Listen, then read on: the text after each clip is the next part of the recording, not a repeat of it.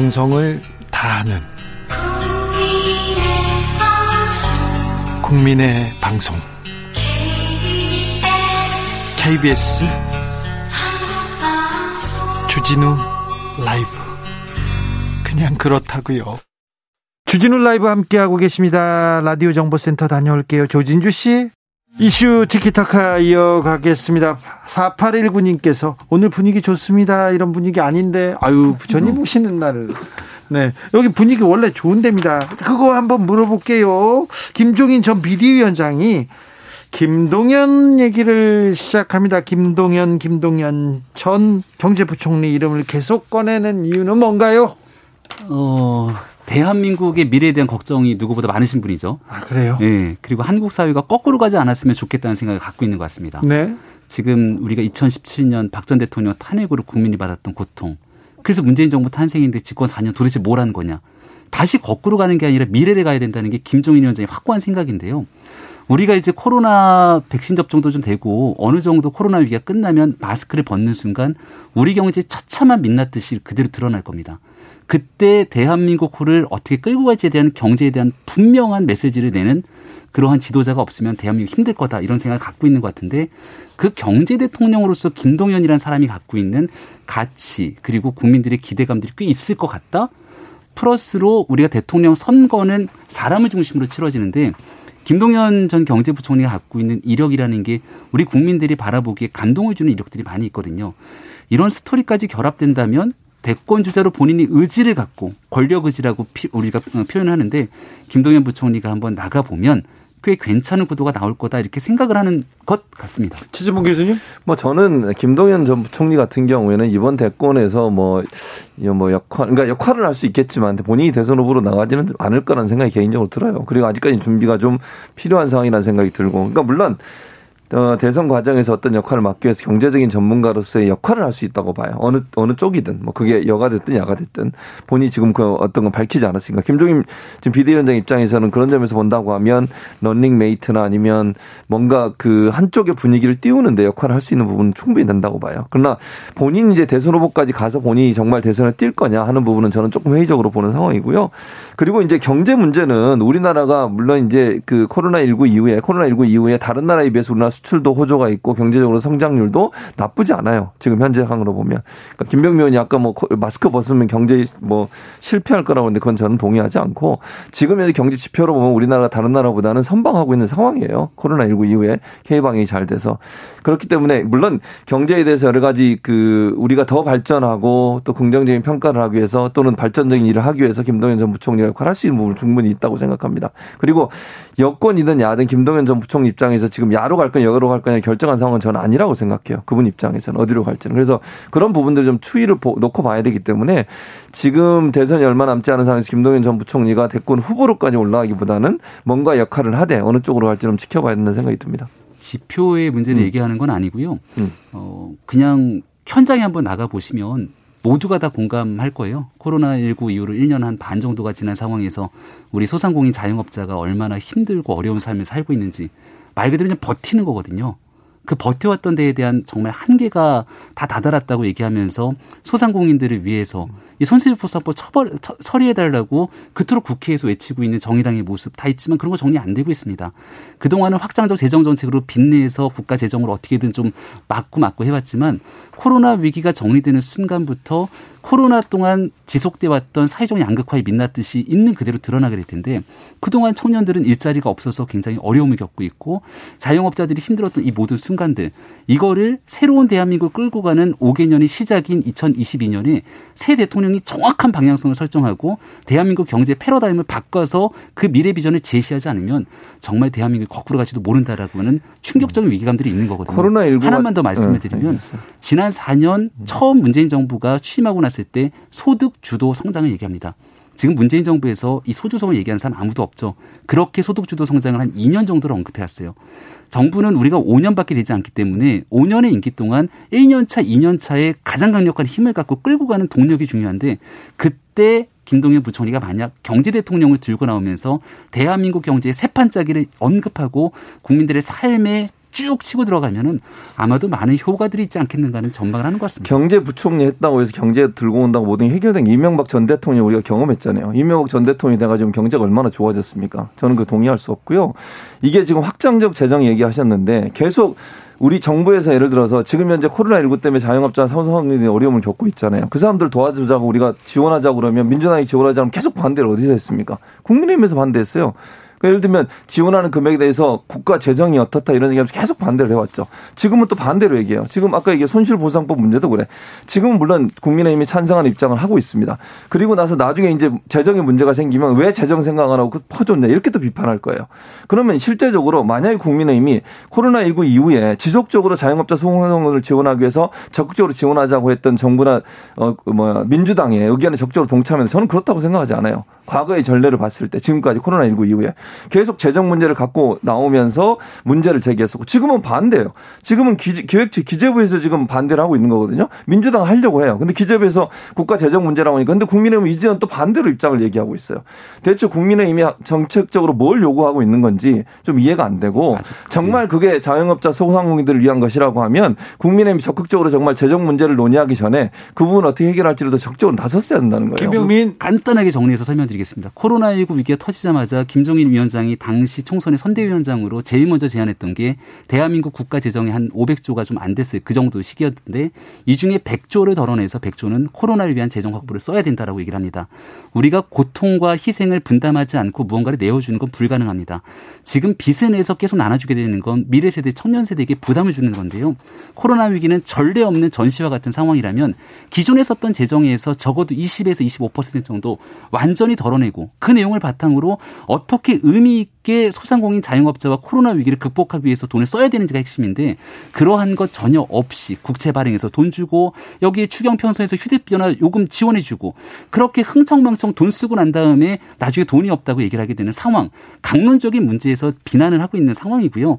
정작 중요한 건 예산의 곳간에 키를 쥐고 있는 건 문재인 정부입니다. 그렇기 때문에 지금까지 코로나 위기 대응하기 위해서 재정 운용 잘 못해왔다고 비판하고 있는 것이고 소상공인 자영업자 코로나 위기 극복을 위해서 돈 써야 됐다고 지속적으로 주장했던 국민의힘입니다. 아니 지금 앞뒤가 안 맞는 얘기라니까요. 어? 아니 지금 얘기했듯이 음. 기본적으로 재정 공간 얘기하면서 음. 지원을 하라. 그럼 음. 어떻게 지원한다는 거예요? 우리가 추가 경정 예산을 하게 되면 감추경을 할 수 있습니다. 기존에 있었던 예상을 아니 대한민국에서 우리 가게를 구성하더라도 갑자기 가장 실직하거나 어려움이 생기면 기존에 썼던 비용 중에 줄이는 비용들이 발생할 것 아닙니까? 감추경을 해갖고선 줄인 금액 비용을 바탕으로 사람들에게 어려운 위기를 극복해야 되는데 제대로 된 감추경 진행하지 않았습니다. 그리고 오히려 국채를 발행하면서 미래 세대에게 빚을 전가한 거죠. 여기에 대한 부분들에서 재정 운영을 잘못했다는 거죠. 아니 그렇지 않아요. 감추경을 안 한 게 아니에요. 최대한 모든 것을 필요 없는 예산, 그러니까 필요 없는 예산도 아니지. 필요하지만 정말 지금 당장 필요한 예산을 다 줄여서 했는데도 지금 이 상황이에요. 그리고 기재부에서도 마찬가지 입장이에요. 그러면 국가가 운영되는 모든 것을 다 스톱시킬 수는 없으니 가장 정말 필요한 부분에 운영할 수 있는 자 원 빼고 나머지 부분은 다 줄여서 예산을 편성하고 추경을 더 하자고 했는데 거기에 국민의힘이 반대를 알겠습니다. 했던 거예요. 여기까지 하겠습니다. 두 분다 재정 전문가도 아니면서 이렇게 아는 척 하세요. 떠드세요. 네. 자, 다른 문제로 가겠습니다. 어, 자, 김병민 의원 네. 물어보겠습니다. 김종인 위원장은 음. 윤석열입니까? 김동연입니까? 최재형입니까? 알 수가 없죠. 국민이 원하는 사람이 아마 김종인 위원장이 원하는 사람일 거라고 저는 생각합니다. 그럼 김종인 위원장은 음. 이긴 편이 내 편 이런 거예요? 아, 그런 건 아니죠. 어, 김종인 위원장의 역할이 중요하다는 것은요. 일단은 과거에 국민들이 갖고 있던 과거 퇴행하는 정치가 아니라 새로운 기대를 바탕으로 변화할 수 있다는 희망을 주는 거예요. 거기에서 윤석열 총장 혼자 할 수 있냐? 윤 전 총장 혼자가 아니라 여기에 김동연 경제부총리까지 경쟁을 하기 시작하면 오히려 야권 전체에 대한 정권 기제 판이 엄청 커지는 거죠. 누가 될 거라고 보십니까? 저는 김종인 비대위원장 입장에서는 윤석열 전 총장을 마음에 두고 있을 거예요. 김동연 전 부총리 같은 경우에는 그냥 띄우는 거예요. 그러니까 아, 분위기를 띄우기 위해서. 그러니까 마음속에는 윤석열 전 총장을 두고 있지만 지지율도 제일 높고 지금 김동연 전 부총리가 들어와서 어느 정도 지지율을 끌어올릴지 모르겠지만 그렇죠. 그러니까 분위기를 띄워서 페이스메이커. 또 그리고 또 하나는 뭐냐면 반대로 얘기하면 하나 이것도 생각해요. 야, 네. 여당으로 가는 것을 미리 막기 위한 하나의 어떤 전략적인 선택일 수도 있어요. 네. 저는 동의하기 어려운 게 그렇죠. 한마디만 하고 끝내겠습니다. 음. 김종인 위원장 처음 비대위에 취임했을 때 막 뉴스가 많이 생산되면서 네. 40대 경제 전문가 꿈틀이 얘기가 나왔는데요. 네. 그 꿈틀이가 도대체 누구냐 이런 얘기도 나왔잖아요. 네. 처음부터 끝까지 경제를 책임지는 사람에 대한 그런 얘기를 했었죠. 얘기를 많이 한 적이 있죠. 4819님이에요. 그렇지. 분위기 이렇게 돼야지. 이게 지금 제대로 된 분위기야. 아까 분위기 안 좋았다는 분인데 네. 지금 분위기 좋아졌습니까? 네. 괜찮습니다.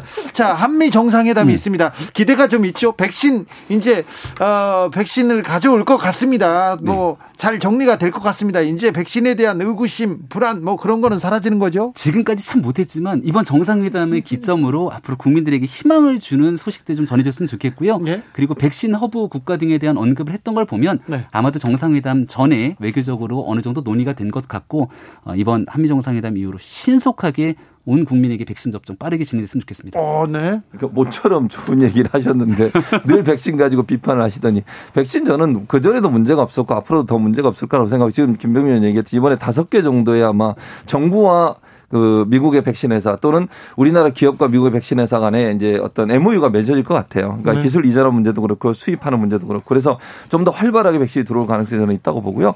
우리가 자체적으로 백신 개발하는 데 큰 진전이 있을 거라고 봅니다. 기술 이전이나 이런 걸 통해서 삼성하고 SK가 어쨌든 주도권을 쥐고서 우리나라 안에서 백신을 개발 아, 생산하게 되기 때문에 우리나라의 공급도 좀 더 원활하게 될 가능성이 있어서 이번 한미 정상회담에서 백신 문제가 많은 부분 진척이 있을 것으로 예상이 되고 있습니다. 남북 문제도 잘 풀려야 될 텐데요. 아, 그럼요. 이 문제 좀좀 잘 얘기가 됐으면 좋겠는데 네. 너무 남북 문제에만 집착하지는 또 않았으면 좋겠습니다. 아, 하노이 정상회담 노딜 이후로 사실 북한이 이 미국과의 관계가 거의 끊어지면서 우리가 투자했던 남북 연락사무소 막 말없이 폭파하고 우리한테 막말 쏟아내고 그러고 있음에도 불구하고 우리 백신 국민들도 잘 접종이 안 되는데 통일부 장관이 지난해에 백신 신속하게 공급해야 될 때 북한 백신 지원을 얘기를 합니다.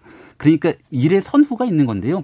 대한민국에서 남북 관계 잘 되지 않게 바라는 사람이 누가 있겠습니까? 하지만 여기에 한반도 운전자론을 얘기했던 문재인 정부의 외교가 너무 일방적으로 치중됐던 상황은 아니었는가 짚어보고 현실을 기반을 두고 남북 관계 잘 설정했으면 좋겠습니다. 마지막으로 최진봉. 예. 일단 이렇게 생각해요. 백신 문제가 가장 중요하고요. 한미 이제 한 어, 북한과 우리나라의 관계도 물론 중요합니다. 왜냐하면 평화 프로세스가 사실 우리 우리 이제 민족이 가장 중요한 역할 중에 하나잖아요. 그러니까 평화로운 것이 정착이 돼야만 우리 경제도 발전할 수 있고 또 외국에서 우리를 볼 때도 안정감 있게 투자도 할 수 있는 상황 아니겠어요. 그런 점에서 본다고 하면 뭐 오늘 이번 한 번의 만남이 큰 성과를 내기가 쉽지는 않을 겁니다. 그러나 큰 틀에서 어쨌든 한반도 평화 프로세스에 미국이 함께 하겠다고 하는 의지를 얻어내는 것만으로도 또 대화의 어떤 물꼬를 트는 것만으로도 큰 진전이 됐을 거라고 저는 생각하고요. 미국도 그런 부분에서 어느 정도 동의할 거라고 생각을 합니다. 이슈 티키타카 최진봉, 김병민, 김병민, 최진봉 두 분 감사합니다. 수고하셨습니다. 네, 고맙습니다.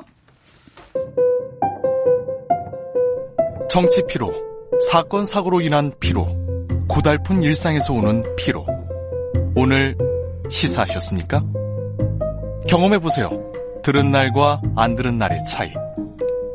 여러분의 피로를 날려줄 저녁 한 끼 시사. 추진우 라이브.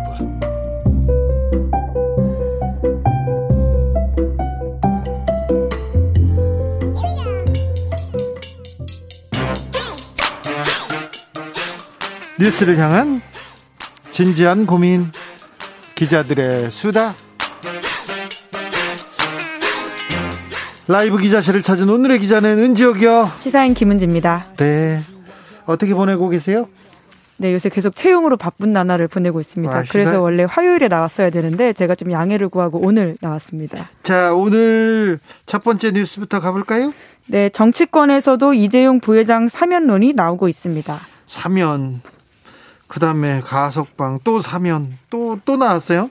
네, 그렇죠. 먼저 사면 이야기를 할 때 우리가 유념해야 될 것이 있는데요. 이것은 대통령의 권한이다라는 부분이고요. 지금까지는 주로 측근 봐주기 사면, 재벌 총수 황제 사면 이런 사례로 여론의 비판을 주로 받아왔습니다. 이명박 전 대통령이 특별히 많이 받았죠. 네, 이제 그 당시에 정몽구 현대자동차 회장, 김승연 하나 회장, 그리고 이건희 삼성 회장 이런 사람들이 예, 경제인으로서 특별하게 사면된 바가 있고요. 예, 측근들 뭐 다 사면했었죠. 네, 그래서 사면권 제한은 대선 주자들마다 단골로 공략했던 사안이었습니다. 박근혜 전 대통령이 가장 그 사면론을 반대하기도 했습니다. 네, 박근혜 대통령 시절엔 또 이재현 CJ 회장, 최태원 SK 회장 이런 사람들이 사면된 바가 있는데요. 문재인 대통령도 사면권 제한을 약속했죠? 네, 그렇습니다. 특히 5대 범죄 사면권 제한, 뇌물 같은 범위에 범죄에 대해서는 사면권 제한하겠다 이렇게 밝힌 바가 있는데요. 그래서 지금까지는 경제인 사면은 없었습니다. 그 올해 초에는 당시 이낙연 더불어민주당 대표가 전직 대통령 두 명에 대해서 사면론을 꺼내 들었던 바가 있는데요. 후폭풍을 맞고 접은 바도 있죠. 예. 그만큼 굉장히 고도의 정책이다 이렇게 볼 수 있는데 네. 이재용 부회장은 국정농단 사건으로 징역 2년 6개월 최종 선고를 받았습니다. 그 이후부터는 전직 대통령 두 사람 사면 이야기보다는 이재용 부회장의 사면론이 언론을 장식하고 있는 상황인데요. 네. 그러다 보니까 대통령 취임 4주년 기자간담회에서도 이 질문이 나왔습니다. 당시 문재인 대통령은 이렇게 답했는데 충분히 국민의 많은 의견을 들어 판단하겠다. 대통령의 권한이라고 하지만 대통령이 결코 마음대로 쉽게 결정할 사안은 아니다. 이렇게 밝혔습니다. 이게 원론적인 얘기잖아요. 그렇죠. 근데 내, 내 마음대로 할 수 있는 게 아니라 좀 충분히 듣겠다 이런 얘기를 했는데 입장이 바뀌었다. 어 전향적으로 바뀌었다. 사면을 해줄지도 모른다 하면서 언론이 계속해서 기사를 쓰고 있습니다. 뭐 그런 기대감을 품고 나오는 기사들이 굉장히 많아 보이긴 하는데요. 그로부터 또 이후부터는 각 주자들이 자기 입장을 내면서 선거의 계절이 다가오다 보니까 이 사안들에 대한 각자 입장이 무엇인지 이런 기사들도 꽤 나오고 있습니다. 이광재 의원이 또 사면론을 던졌어요. 네, 이광재 의원은 이재용 부회장의 사면을 긍정적으로 검토할 때가 온 게 아닌가 생각한다. 이렇게 밝혔는데요. 백신과 반도체, 반도체 경쟁. 그러니까 소위 현실론을 내세우는 거죠. 노무현 정부 시절에 그런데 그런데 이광재 의원한테 이 사면론 굉장히 도움이 안 될 텐데요. 뭐 지금 여러 가지 감론을박이 있고요. 예. 본의 아니게 또 이제 여론의 가장 중심에 서 있기 때문에 대선 주자를 꿈꾼다면 또 그런 이슈의 파이팅 측면이 있어 보이긴 합니다만은 이전에도 삼성하고 좀 연계설이 있었거든요. 네, 그렇죠. 노무현 정부 시절에 이야기를 드리려고 했었는데요. 삼성 장학생이다 이런 비판을 주로 사온 바가 있습니다. 왜냐하면 삼성경제연구소 보고서 내용 같은 것들을 가지고 대선 공약에 참고하기도 했었고요. 그 이후에 여러 가지 행보들로 비판을 사온 바가 있는데 네. 본인도 그에 대한 비판을 의식한 듯이 이렇게 이야기했습니다. 삼성 장학생이라는 비판이 있겠지만 소신 있게 얘기하는 것이 마음 편할 것 같다. 이렇게 반박했습니다. 이분이 얼마 전에 삼성의 미술품을 미술품을 가지고 그 아, 상속세를 대납하는 제도를 내야 된다고 하면서 그런 그 법안도 냈었어요. 네, 물납제 이야기는 저희도 여러 차례 전해드린 바가 있는데요. 물론 삼성을 딱 타겟한 건 아니었지만 결과적으로 그렇게 보이는 모양새가 되었습니다. 아유, 까마귀 날잡에 떨어지는 거죠. 다른 후보들은 어떻습니까? 네, 정세균 전 총리는 공감대가 마련되었다고 보기 어려울 것 같다라면서 사실상 반대 뜻을 밝혔고요. 강하게 말한 겁니다. 그렇죠. 그리고 박용진 의원도 사회 지도층일수록 법을 어겼을 때 더 강하게 규율받는 게 맞다라고 하면서 명확하게 반대했어요. 그렇죠. 그리고 이낙연 전 더불어민주당 대표, 이재명 지사는 신중파 이렇게 언론에서는 이야기하고 있는데요. 언론에서는 그렇게 얘기하는데 이재명 지사도 뭐 법, 법을 얘기했던 것 같습니다. 그래서 사면에는 반대쪽에 서 있다고 보입니다. 네, 민주당 지도부도 논의된 바 없다. 이렇게 선을 긋곤 있습니다. 예. 네, 아, 전 청와대 법무비서관 이재용 변호인단에 합류했다가 사임했죠? 네, 그렇습니다. 김형년 변호사 이야기인데 이재용 부회장의 변호인단에 합류했다라는 소식이 알려진 바로 다음 날 사임했다라고 합니다. 김 전 비서관은 사실에 전혀 맞지 않는 보도가 있었지만 그로 인해 불필요한 사회적 논란이 일고 있어서 변호인 사임서를 제출했다 이렇게 밝혔는데요. 네. 김전 비서관이 문재인 정부 출범 직후부터 청와대 법무비서관, 법제처장 이런 것들을 지냈습니다. 네. 그렇게 공직 생활을 마친 지 3개월 만에 이재용 부회장 사건을 맡아서 정관 예우다 이런 비판이 쏟아졌고요. 예. 여권 내에서도 있었습니다. 윤건영 더불어민주당 의원은 고위공직자를 지낸 분이 정부가 끝나기도 전에 사회적 논란이 되고 있는 사건을 수임하는 것은 매우 신중하고 조심해야 할 일이다. 이렇게 비판을 했는데요. 네. 특히 사면론과 관련된 이야기를 꺼냈는데 사면에 대한 찬반 논쟁과도 별도로 청와대에서 일했던 사람이 논란의 중심에 서는 것은 온당치 않아 보인다. 이렇게 지적했습니다. 아, 그 불필요한 사회적 논란을 만든 것은 김영현 변호사. 김 전 비서관이기도 하고요. 어쨌거나 이분이 굉장히 중요한 자리에 있다가 지금 나갔는데 이재용 부회장이 변호인단이 됐어요. 사면론이 막 불거졌는데 지금 그만뒀지만 그래서 더 좀 굉장히 좀 쉽지 않아 보입니다. 7265님께서 재판이 끝나야지 사면을 이야기할 수 있지요. 초등학교 입학했는데 결혼 언제 할지 고민하나요? 얘기합니다. 네. 고민하는 사람들이 너무 많아요. 언론에서 너무 어, 어, 언제 결혼시키지 그런 고민이 있어서 또 김은지 기자가 들고 왔나 봅니다. 음, 다음 뉴스로 가볼까요? 네, 전두환 일가 재산이 3대째 세습되고 있다라는 보도가 나왔습니다. 전두환 씨가 지금 천억 원 정도 추징금 내지 않았죠? 네, 그렇습니다. 또 전두환 재산, 소위 이렇게 이야기하면 유명한 꼬리표가 있잖아요. 네. 29만 원이라는 워딩입니다. 통장이 29만 원밖에 없다 이렇게 한 거죠. 네, 고급 차량에 수행 비서를 데리고 골프 치러 다니는데 법정에서 이제 전 재산이 29만 원밖에 없다라고 밝혀서 붙은 수식어였는데요. 그 기원을 찾아가 보면 2003년 2월 달에 있습니다. 서울지검이 당시에 전두환 씨의 미납 추징금 추징 시효가 한 달 앞으로 다가오자 서울 서부지법에다가 재산 명시 신청을 냈는데요. 그러니까 재산이 있으면 빚을 갚지 않는 채무자 재산을 공개해 달라고 법원에 요청하는 제도였습니다. 그래서 그때 냈던 그 목록들을 보면 예금이 29만 천 원 있다 이렇게 써놨거든요. 그래서 전 재산이 29만 원이다 이런 말이 나왔는데요. 당시에 판사가 골프나 해외여행은 그럼 어떻게 다니냐라고 전 씨에게 물었었고요. 그때 골프협회에서 전직 대통령에게는 그린피를 무료로 해주고 있다. 그동안 인연 있는 사람을 비롯해서 측근 자녀들의 도움으로 생활하고 있다. 그러니까 29만 원밖에 없음에도 이렇게 살고 있는 이유를 밝혔는데 그러자 판사가 또 뭐라고 물었냐면요. 그러면 추징금 내줄 주변 사람 없냐라고 했던 거죠. 왜냐하면 그 당시에 추징금 2,205억 원 중에서 추징률이 14.3%밖에 안 됐거든요. 전두환 씨의 추징금이 2,205억 원인데요. 청와대에서 재벌들을 이렇게 불렀어요. 불러가지고 너 얼마 낼래? 그래서 100억이요, 200억이요, 몇백억이요. 그래서 드러난 것만 정해진 것만 그 그때 드러난 것만 아. 이, 이 정도였어요. 그 훨씬 많은 돈이 어디에 이렇게 있었겠죠. 특별히, 특별히 많았겠죠. 특별히 아들들한테 많이 갔습니다. 아들, 큰아들이었나요? 제국 씨는 큰 출판계 큰 손이었어요. 그리고 둘째 아들, 셋째 아들, 아우, 돈 많았습니다. 네, 그렇죠. 시공사라는 출판사가 말씀하신 아주 유명한 곳인데요. 네. 예, 그런 식으로 전두환 씨 일가의 재산이 세습되고 있다. 이런 보도가 뉴스타파에서 나왔습니다. 그렇, 그랬어요. 전두환 씨가 29만원 밖에 없었다고 했을 때 저희들도 진짜 열심히 했었는데 그때 보면 그때도 이미 손자 손녀들이 홍대 엄청난 크게 큰 건물 그리고 어디 회사 임원 다 그랬어요. 이번에 뭐 어떤 보도가 나왔는데 2세, 3세 다 이렇게 바뀌었어요. 시공사의 재, 재산들은 다 옆으로 어떻게 빠져나가더라고요. 몇 년 전에 어, 전재국 씨가 가지고 있던 평창동 건물이 계속 빈 상태였는데 얼마 전에 가보니까 새로 지어졌더라고요. 주인이 바뀌었다고 들었습니다. 네, 이제 5월 18일이다 보니까 어제가요. 이제 관련된 보도들이 다시금 좀 나온 것 같은데 네. 전두환 씨의 장손인 전우석 씨가 아버지인 전재국 씨 소유의 출판사인 음악세계라는 곳에 등기이사로 참여했다고 합니다. 네. 그러면서 경영 전면에 등장했다라고 보면서 3대째 이 재산이 흘러가는 게 아니냐라는 의혹을 제기하고 있는 건데요. 3대째, 3대째가 아니라 지금 그 주변은 다 잘 먹고 잘 살고 있습니다. 그 전재국 씨가 가지고 있었던 어, 허브 관련된 큰 농장이 있었어요. 그 그렇죠. 그 농장은 예. 어디로 갔어요? 그 농장이 어디로 갔는지는 더 확인해서 말씀드리도록 하겠습니다. 보도해요. 그렇죠. 네.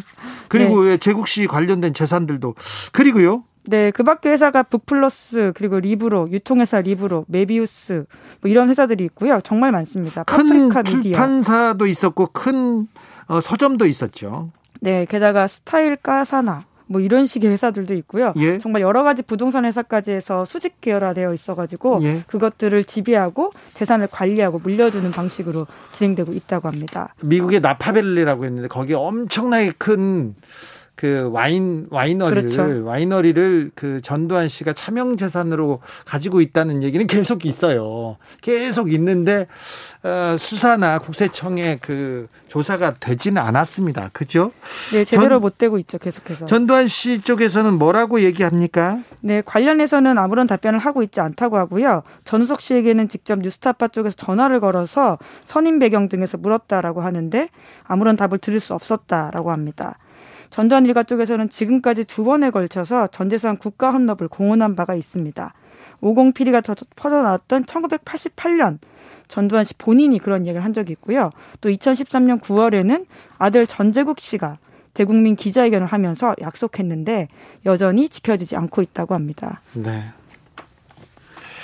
그 엄청난 재산은 어디로 갔는지 아 그게 국민들의 혈세인데 혈세를 가지고 그리고 기업체에서 뺏은 돈들인데 그걸 가지고 어떻게 쓰고 있는지 아, 네. 제가 전재국 씨 아들 아, 식당에 갔을 때 전재국 씨 아들이 다니는 식당을 자주 갔었는데요. 그분은 그 이제 산지에서 산지에서 횟감이 잡히거나 그 해산물이 잡혔을 때 바로 올라온 것만 드신다고 하더라고요. 아, 네. 엄청. 그리고 전, 전두환 씨가 혼자서 골프 치고 혼자서 이렇게 다니는 게 아니라 항상 수십 명, 수백 명을 이렇게 데리고 있죠. 29만 원이 측근. 예. 그, 그, 그 발언이 나왔을 때 제가 전두환 씨 그때는 어, 떻게 했었냐면요. 연희동 집에서 주말마다 일요일마다가 측근들을 다 몇백 명씩 모아서 그 외국인 학교에서 배드민턴을 쳐요. 그리고 운동을 하고 나서 꼭 소갈비를 먹었어요. 생갈비를 먹었는데 그때 한 끼 가격이 수백만 원, 수천만 원이었어요. 근데 그거를 몇 년째 했었어요. 그런데 주변에 눈, 그 눈총이 있어서 그때 스톱했습니다. 그 멈췄습니다. 그래서 저 집안은 어, 그 사람들한테 돈을 그렇게 쓰는 걸로 사람들을 관리한다고 했었는데 그 이후에 보도가 되지 않네요. 검찰 수사나 국세청 수사도 국세청 조사도 미치지 않고 있습니다. 1521님께서 단전 단수하면 됩니다. 극빈자들한테는 그렇게 무섭게 하면서 왜 그분한테는 너그럽나요? 이런 얘기 하셨고요. 5383님께서는 사회지도층의 큰 잘못 재판 중에도 사면하라고 이재용 씨 재판 중에도 사면하라고 하니 도대체 법이 왜 있는 것이며 정의라는 것을 목숨 걸고 지킨 분들의 노고가 의미가 있기는 한 건가요? 정말 세상이 왜 그런지 모르겠어요. 이렇게 의견을 주셨습니다. 네. 전두환 씨 얘기하라면 제가 3박 4일 할 것 같은데. 다음 뉴스로 가볼까요? 네, 불법 합성물 범죄 피의자의 70%가 10대라고 합니다. 불법 합성물이란요. 이거 불법 합성물 제작하는 거 이거 범죄인데요. 네, 그렇죠. 그런데 이 상당수가 10대다라는 게 놀라운 일인데요. 유명인 그 얼굴을 그, 그 합성하는 거죠. 음란 영상이라 합성해가지고 그렇게 해가지고 그거 팔고 막 그러는 거죠? 네, 유명인뿐만이 아니라 지인의 얼굴들을 합쳐 합치기도 하고요. 그냥 소셜 미디어에 돌아, 돌아 다니는 사람들의 얼굴을 함부로 제작하거나 혹은 유통해서 문제가 되고 있는 상황입니다. 그런데 미성년자들이 많아요? 네, 이번에 경찰이 5개월 동안 관련 수사를 했는데 그래서 94명을 붙잡았다고 합니다. 그런데 이 중에 70%가 10대다라는 게 놀라운 이야기인데요. 엠번방과 관련된 범죄가 미성년자에게까지도 널리 퍼져 있는 게 아니냐 이런 의심을 하게 만드는 통계입니다. 그렇죠. 네, 이제 그러다 보니까 저도 사실 이번 사건 통계를 보고 꽤 놀라서 이번에 좀 가지고 왔습니다. 피해자 통계도 있습니까?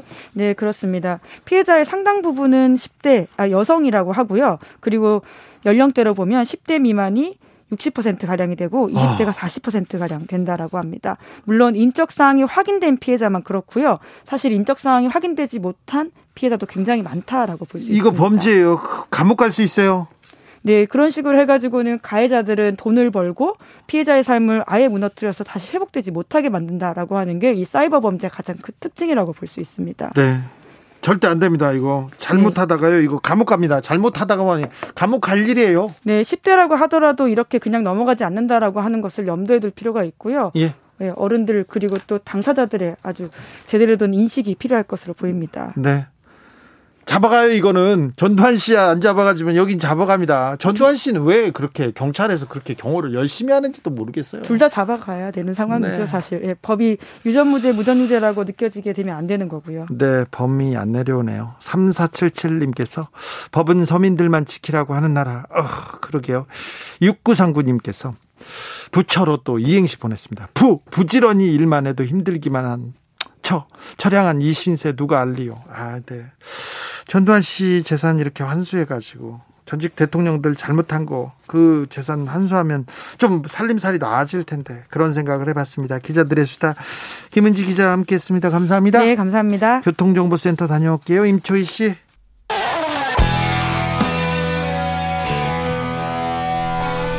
스치기만 해도 똑똑해진다.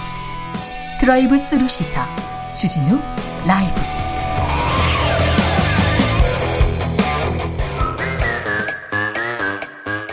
모두 정숙해 주십시오. 재판 5분 전입니다. 재판부 입장하고 변호사들 들어왔습니다. 그럼 사건 번호 0519 오늘의 재판 시작하겠습니다. 야. 양지열 변호사 출석했습니까? 네, 양지열입니다. 박지원 변호사 출석했나요? 네, 박지원입니다.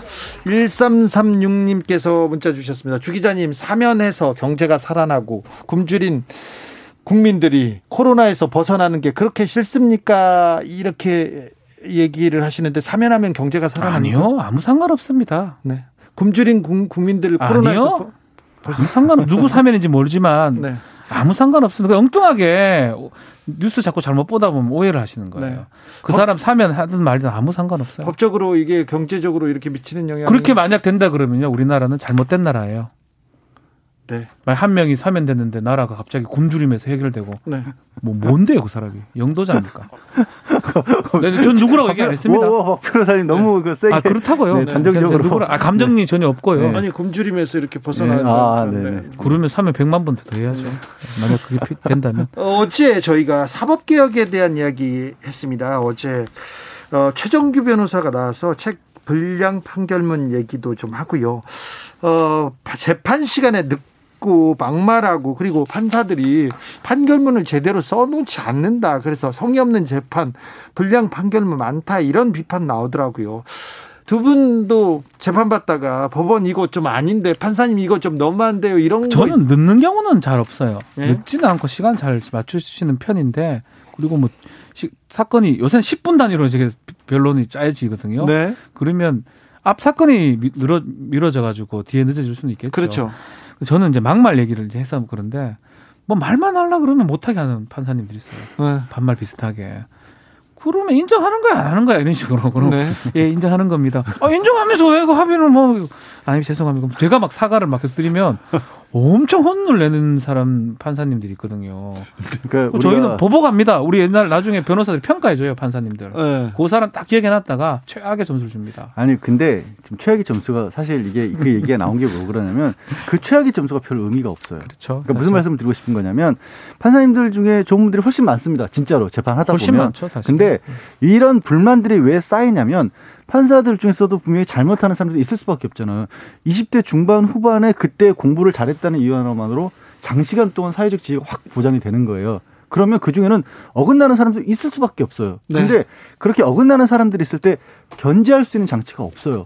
주변에서 이게 뭐 변호사들이 뭐 법관 평가 회마다 써서 내도 그냥 웃어 넘겨요. 아무렇지도 않게 반영 안 되고 그러니까 다른 어떤 장치들도 없다 보니까 내부에서 왜 사법농단이 일어난 것도 그거잖아요. 내부에 이 법원행처의 인사권에만 눈치를 쓰고 외부는 찾아도 안 보는 거거든요. 그러니까 그런 부분들이 견제가 안 되다 보니까 이게 변호사들이나 이 방 저기 재판 받으신 분들도 저건 잘못됐다 하지만 저 사람에 대해서 어떻게 할 수가 없다라는 게 불만을 더 좋은 얘기를 했는데요. 진짜 스무 살 때 공부를 참, 참 잘했죠. 아니, 반사하는 사람들은 항상 1등 했죠. 너무너무, 너무너무, 너무너무, 너무너무, 너무 잘해가지고. 제 친구 판사도 그 책을 이렇게 맞습니다. 눈앞에다 이렇게 붙여놓고 이게 안경 두껍게 쓰고. 네.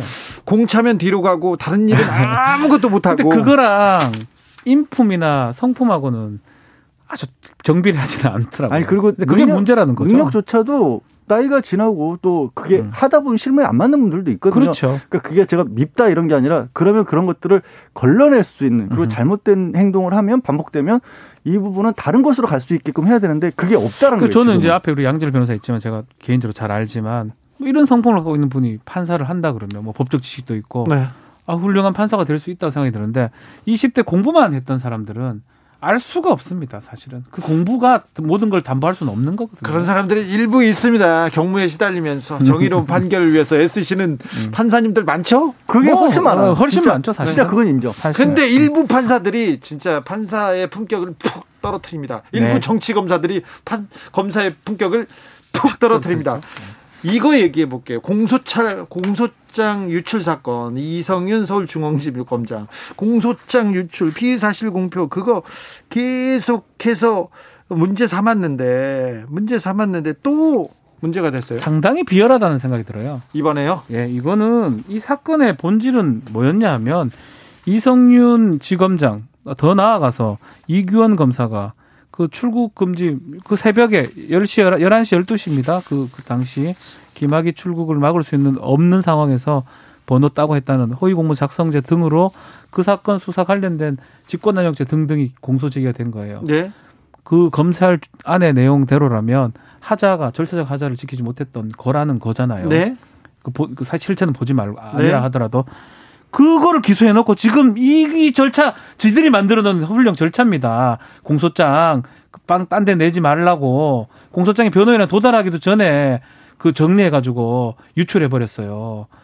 이 절차 사건을 따지는 데서 이 절차를 또 위반하고 있는 게 무슨 어, 어폐가 됩니까? 흥분을 많이 하셔가지고 아니 너무 어이가 없어서 그래요. 아, 이뭐 하는 그러니까, 장난입니까? 그러니까 무슨 얘기냐면 박 변호사 얘기는 지금 공소를 이성윤 지검장에게 문제를 삼은 그 본질도 결국에는 이 김학의 전 차관의 출국 금지를 시키는 과정에서 절차적으로 문제가 있지 않았느냐라는 걸 둘러싼 논란이잖아요. 네. 그런데 공소장을 이렇게 덜컥 공개해버리는 것도 또 절차상의 논란이라는 그렇죠. 거죠. 왜 이런 누가 하는 것은 잘못됐다고 재판에까지 넘겼는데 왜 내부에서는 스스로 이런 문제가 아니 그냥 그냥 그 일만 해요. 그냥 일 자기 수사하고 기소하고 왜 이런 쓸데없는 짓을 하고 있는지 뭘 이해가 안 됩니다. 저는 원래 검사들이 그랬잖아요. 왜 뭐할 일 없나요? 그렇게 아니, 검사 뽑아준다 그러면 필요 없다 그러고 일 많다 그러고 이 뭐 하는 짓입니까? 일반 일반적인 현상인 것 같은데. 저는 진짜 이해가 안 됩니다. 아니 일반적인 현상인데 왜 이해가 안 되고 흥분하세요? 아. 뭐 이래 이래 왔지 않습니까 검사들이? 그래 왔고 근데 그런 부분들을 그렇게 하지 말려고. 네. 그러니까 지금 뭐 검찰 개혁을 몇 년째 얘기하는 것 중에 추진했던 것들 중에 하나잖아요. 그렇죠. 그리고 이것에 대해서는 검찰 내부에서 다른 생각들도 있습니다. 네. 그런데 다른 생각이 있으면 훈령을 고쳐서 이게 공소장부터는 발표할 수 있다라고 고치던가 해야죠. 네. 그러니까 내부의 훈령이니까 어겨도 된다라는 얘기를 공공연하게 해버리면 그 우리 국민들 입장에서 아니 전 법도 제 마음에 안 드니까 어길래요 이렇게 말하는 거는 뭐가 달라요? 좀 더 나아가서 결국 그 내용들 보면 조국 전 당시 수석, 박상기 장관, 뭐 윤대진 등등 뭐 나옵니다. 그거를 지금 노리고 지금 했던 거거든요. 사실은 더더 비열하고 찌질해 보이는 모습은 뭐냐면 또 그 중에 문제됐던 윤대진도 어떻게 보면 전화해서 직권내에서 똑같이 범죄를 저질렀다고 보입니다. 제가 봤을 때는 네. 이성윤이 범죄면 똑같은 범죄예요. 전화하면 이제 범죄가 됩니다. 직권내용죄 후배 검사들한테. 그런데 왜 이성윤만? 이성윤만 기소를 그렇게 난리를 치면서 기소를 시키더만 또 윤대진은 공수처로 또 넘겨버렸어요. 그리고 이성윤하고 똑같은 범죄, 유사한 범죄 이규원 검사 같은 경우는 헌법재판소에 지금 결정 구하려고 기다리고 있는 상황인데 그것도 안 보고 이거는 뭐 완전 자기 마음대로 이게 과연 이게 법을 다루고 있는 사람이라고 할 수 있는 정도 저는 부끄럽기도 하고 그럼 딱 하나예요. 자신들의 정치적 목적이나 다른 목적을 위해서 한다고 밖에 해석이 안 되는 상황이다. 그래서 제가 조금 더 목소리를 높였습니다. 네. 혹시 검찰에 최근에 조사받고 그런 거 저, 지금 검찰 사건을 하기가 좀 어렵습니다. 네. 아, 그러니까 뭐 네. 이렇게 복잡하게 만들어질 일인가라는 생각이 애초에 들기도 하고요. 그래요. 이제 국민들 입장에서 그런 얘기 하신 분들도 분명히 있죠. 아, 알 권리라는 것도 있지 않느냐. 그리고 다른 사건 때도 그런 얘기들이 왕왕 있어 왔지 않느냐. 근데 문제는 이거를 이제 어 공개 시점이나 이런 부분들을 조심스러워하는 이유가 뭐냐면 공소 그러니까 기자가 취재를 해서 그 내용을 전달을 하게 되면 이쪽 얘기도 들어보고 저쪽 얘기도 들어봅니다. 그리고 제3자적 입장에서 아 이런저런 사실들을 내가 취재해 보니까 이런 문제가 있다라고 보도하는 것과 공소장을 딱 언론에 일방적으로 전달해서 공소장을 딱 공개를 해버리면 검찰의 시간 많이 들어가는 거거든요. 자, 그렇죠. 그게 그, 문제라는 거예요. 이거는 유죄로 확정되지 않았, 않은 그럼. 상황입니다. 근데 국민의 알 권리다. 왜 정권에 불리한 기소 공소장 유출만 문제 삼냐. 이렇게 언론에서 반론을 싣고 있습니다. 근데 이번 같은 경우는 저는 단순하게 정권을 불리하다는 문제가 아니라 검찰 내부에서도 이 일을 둘러싸고 이견이 있죠. 네. 그러니까 무슨 얘기냐면 같이 법을 다루고 수사를 하는 사람들도 생각이 다른 거예요. 예. 그렇죠. 그러면 이게 어느 한쪽만이 옳다라고 얘기하기는 어렵잖아요. 네. 그런 것들이 일방적 의견이 나오게 되니까 그게 문제라는 거예요. 그냥 정말로 검찰 중립 얘기를 하는데 그냥 일만 했으면 좋겠어요. 쓸데없는 짓 하지 마시고. 네. 쓸데없는 짓이에요, 사실은. 검사가 그렇죠. 그 자기 그 전산망에 공소장 볼 수가 있습니다. 그 네. 시스템 이 있어요. 그거 보고 앉아가지고 그걸 보고 요약했어요. 잘 보기 기자들 보기 좋게. 네. 그래 쓸데없는 짓 하지 말고 자기 일만 했으면 좋겠어요. 근데 저는 저기 공수처에서 검사 1호 사건으로 이규원 검사를 선정했습니다. 음, 조희연 교육감 채용 비리 의혹을 또 어, 수사하기로 했고요. 이규원 검사 사건이 그렇게 중요한 사건인가요? 아, 이균 검사가 지금 한 가지는 기소가 이미 돼 있습니다. 검찰 통해서 그 출국 금지 관련된 어, 허위 공문 작성죄 네. 등등으로 지금 기소가 돼 있고요. 이거는 지금 공수처에서는요. 윤중천 씨 조사하면 과정에서 면담 보고서 같은 거를 작성을 했었는데요. 네. 과거사 진상 조사하면서 네. 그게 허위로 작성이 됐다고 지금 시민단체가 고발을 했습니다. 그것도 저 보도가 됐죠. 나왔죠. 네. 내용이 어느 정도 알려졌죠. 네, 알려졌죠. 네. 그 부분을 지금 1호 검사 1호 사건이죠. 검사 1호 사건이고 공수처에서는 3호 사건이 될 겁니다. 그렇게 되는데 맥락은 사실은 그거랑 같아요, 거의. 지금 앞에 기소됐던 예, 사건하고. 예. 공수처가 계속 다리를 뭐 많이 씹는 느낌이 저는 좀 많이 들어요. 근데 이게 좀 이게 좀 어, 이규원 검사 사건 이미 재판에 넘겨진 부분에서 검찰은 무슨 주장을 하고 있냐면 이 윤중 보고 윤중천 보고서라는 게 뭐냐면 그때 과거사위원회에서 이 김학의 전 차관에게 접대와 향응을 했다라는 윤중천으로 알려진 사람, 윤중천 씨가 했다고 알려졌으니까 그 전에는 다 무혐의 처분을 받았잖아요. 김전 예. 차관이. 그러니까 다시 한번 윤중천 씨를 만나서 실제 무슨 일이 있었는지 다시 한번 조사를 한 겁니다. 그러면 그 보고서를 기초로 해서 이 김학의 전 차관에 대한 수사를 다시 할 수 있었던 건데 근데 그 보고서가 만약에 잘못된 것이었다라면 수사를 다시 한 것도 잘못인 거예요. 그러니까 무슨 얘기냐면 검찰의 현재 논리, 검찰이 주장하는 바대로 대로라면 김학의 전 차관을 나가지 못하게 막은 것 자체가 절차 문제뿐만 아니라 실체적으로 근거가 없는 그렇죠. 일이 되고 이 사건은 그거 측면입니다. 그러면 사실. 그게 더 크게 보자면 과거사위원회를 만들어서 검찰의 과거에 잘못했던 부분들을 되짚어 본다고 했는데 그 돼지부 보는 작업 자체가 잘못된 거예요. 지금 처음에는 이제 우리 국민들이 봤을 때는 김학이 그래도 성폭행 관련된 사람을 출국한을 막았다고 보는데 만약에 윤중천의 면담 보고서 작성 자체가 잘못됐다 그러면 성폭행이 아닌 거예요. 성 그, 그거 이제 성범죄로 성폭행이라고까지는 확정이 안 됐으니까 안 됐지만 네. 거기서는 뭐 좀 이게 조작됐다면 폭행으로서 조작된 이런 정도의 내용들이 지금 담겨져 있는 거거든요. 그 면담 보고서를 이규원 검사가 허위로 작성했다는 내용이거든요. 그럼 완전 다른 어떤 사건이 돼버릴 수는 있는 거죠. 그러니까 지금까지 김학의 전 차관과 관련해서 사실 되게 좀 그런 게 뭐 국민들 보기에는 굉장히 부적절해 보였고 네. 검찰이 무혐의 처분을 한 것도 부적절해 보였는데 두 차례에 걸쳐서 음. 그런데 지금 그것 그 부분을 수사해야죠. 그러니까 근데 검사들은 왜 그 전직 검사의 성 추문이나 성 폭행 의혹에 대해서 수사를 안 했는가를 수사를 아니 그것도 수사를 해야 될 분들은 사실 이 부분도 이기원 검사 음. 사건도 뭐가 문제가 됐냐면 그때는 법무부에서 야 김학의 전 차관이 어떻게 알고 출국을 시도를 한 거야. 음. 어떻게 자기가 수사를 다시 받을 줄 알고 그거를 수사를 그것도 수사를 해야 돼. 그거 수사하라는데 딴 걸 수사해 엉뚱한 걸 수사한 거예요. 일단은 반대로 지금 음. 여태까지 해왔던 김학의 전 차관 관련된 부분들을 완전히 방향을 바꾸는 그렇죠. 방향을 틀을 수 있는 그 사건에 공수처가 어느 정도 지금 가담을 아니, 가담에 공수처에게 부담을 부담을 지우는 사건이 돼버려요. 근데 공수처가 그 사건을 또 한다고 하고 있는 거고요. 근데 조희연 교육감 사건, 그 다음에 네. 이 이규현 검사 사건을 공수처가 선정했어요. 공수처는 뭐 인력이 그렇게 크지 않기 때문에 네. 여기에 집중할 것으로 봅니다. 공수처가 생긴 이유, 어, 국민들의 염원 이런 반대로 가고 있어요. 그렇습니까? 뭐 바람하고는 별로 안 맞는 것 같아요. 특히 조희연 교육감 사건은 뭐 생각이 다를 수 있지만 저는 그게 범죄가 될지도 사실 의문스럽기도 하고 더 나아가서 그 기소도 할 수 없는 사건을 본인들이 1호 사건을 잡았던 것도 저는 문제라고 생각이 들고 두 번째 지금 검사 1호 사건을 잡았던 사건도 어쩌면 지금 검찰에 유리한 그리고 그런 검찰에서 잘못한 걸 잡으라 하니까 검찰이 유리한 검사를 잡아온 거예요. 이게 제 말이 좀 이상한데 네, 네. 현대 현재 검사들한테 반대되는 검사를 잡아온 거예요. 그렇죠. 쉽게 말하면 네. 청, 청취자들 주류 검사는 아닙니다. 네. 네. 그 이규현을 잡아넣으면 지금 검사들은 너무 좋아할 겁니다. 네. 좀 그런 식을 여기에 보조를 맞추고 있다는 게 지금 좀 이상하다는 거죠. 그러니까 뭐 견제라는 측면 그리고 검찰만이 기소할 수 있는 권한을 가지고 있었기 때문에 그 권한 중에 일부를 나눠서 그 이제 검사, 판사, 어, 경무관급 이상의 경찰에 대해서는 공수처도 재판을 넘길 수 있다. 왜?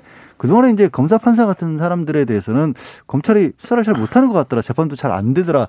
라는 부분이 있었으니까 그렇죠. 그 부분을 떼서 옮긴 거거든요. 그러니까 그런 상징성을 비춰서 본다라면 기왕이면 본인들이 직접 수사하고 재판까지도 할 수 있는 걸로 1호 사건을 가져가는 게 그렇게 해야죠 원래. 더 지금 근데 공수처하고 검찰하고 탑사 싸움 시작됐어요. 왜 그러냐면 공수처에서 조희연 교육감 사건은 수사를 다 해놓고 검사한테 가가지고 기소 그렇죠.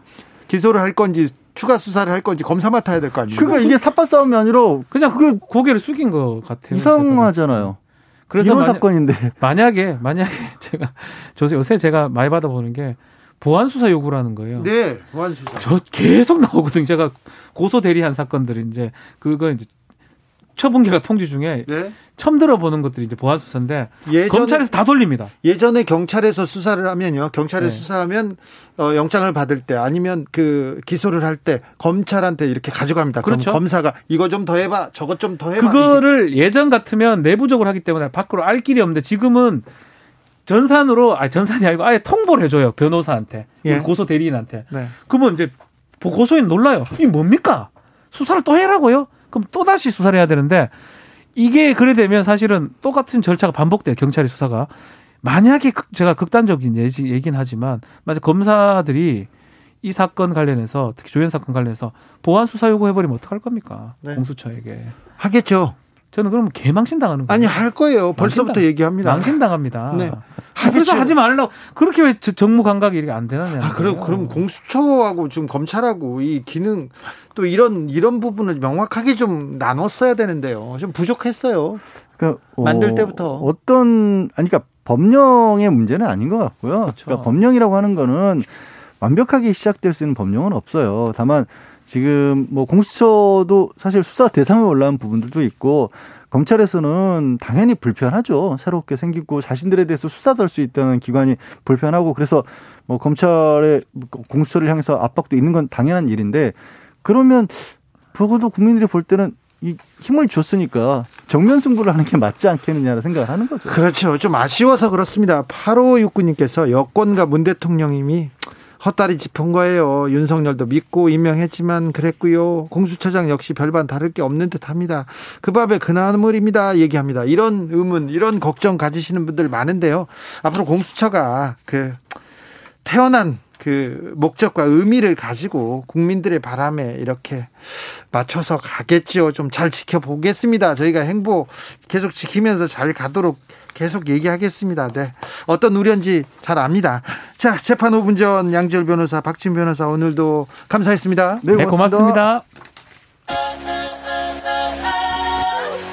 오늘도 수고하고 지친 자들이여 여기로 오라. 이곳은 주기자의 시사 맛집 주토피아 주진우 라이브.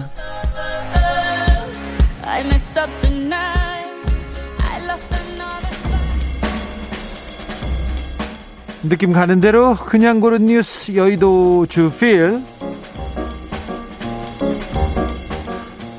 외국 사는 절 오빠 아, 뉴스에이드 기사입니다. 외국에 사는 사람 중에 이렇게 유명한 분 중에 불교 신자가 누가 있을까 이렇게 따져봤는데요. 캡틴 아메리카의 크리스 에반스 설국열차에 나왔던 그분 있지 않습니까? 캡틴 아메리카 근데 이분이 불교 신자입니다. 불교 관련 문신을 몸에 새기기도 했습니다. 그리고 누가 있나 안젤리나 졸리도 있습니다. 안젤리나 졸리는 인권운동가로도 유명하죠. 어, 과거 브래드 피트와 결혼은 했지 않습니까? 결혼할 때 불교의 그 불교의 중요한 날 부처의 뜻을 따라서 날짜를 결혼식 날짜를 잡았대요. 헤어졌어요. 둘이 헤어졌습니다. 네. 불교 관련된 문신도 했습니다. 안젤리나 졸리는 어, 뭐라고 썼냐면요. 몸에 크메로 중세 크메로로 된 불교 경구를 어깨에다가 새겼는데 너의 적이 너에게서 도망갈 것이며 네가 부를 얻으면 그 부가 너와 함께 할 것이며 너의 아름다움은 앞사라와 같을 것이며 네가 어디를 가든지 주목을 받고 너를 보살필 것이며 너의 곁을 사람들이 지키리라 이렇게 문신도 했다고 합니다. 리처드 기어는 뭐 빼놓을 수 없는 불교 신자고요. 티벳 독립을 위해서 어, 애썼죠. 공개적으로 지지하기도 하고요. 때문에 중국 입국 금지된 배우이기도 합니다. 우리나라에는 누가 있죠? 김은국 씨 말고 또 누가 있더라? 네. 고현정 씨도 본 것 같고 그렇습니다. 아, 머스크 넌 해고야. Stop Elon 코인 등장 첫날 512% 폭등 뉴스원 기사입니다. 일론 머스크 테슬라 CEO가 그 한마디 하면 코인이 올랐다가 내려갔다가 그렇게 해서 화제가 됩니다. 그래서 그 일론 머스크를 해고해야 된다 하면서 이 돈을 모아서 테슬라 주식을 완전히 통제하고 CEO를 해고하는 것이 목표다 이러면서 코인이 생겼대요. 코인이 생기자마자 512% 올랐다고 계속 지금 보도가 너무 많이 나와서 이렇게 제가 이 코인이 얼마나 얼마짜린가 이렇게 봤는데요. 개당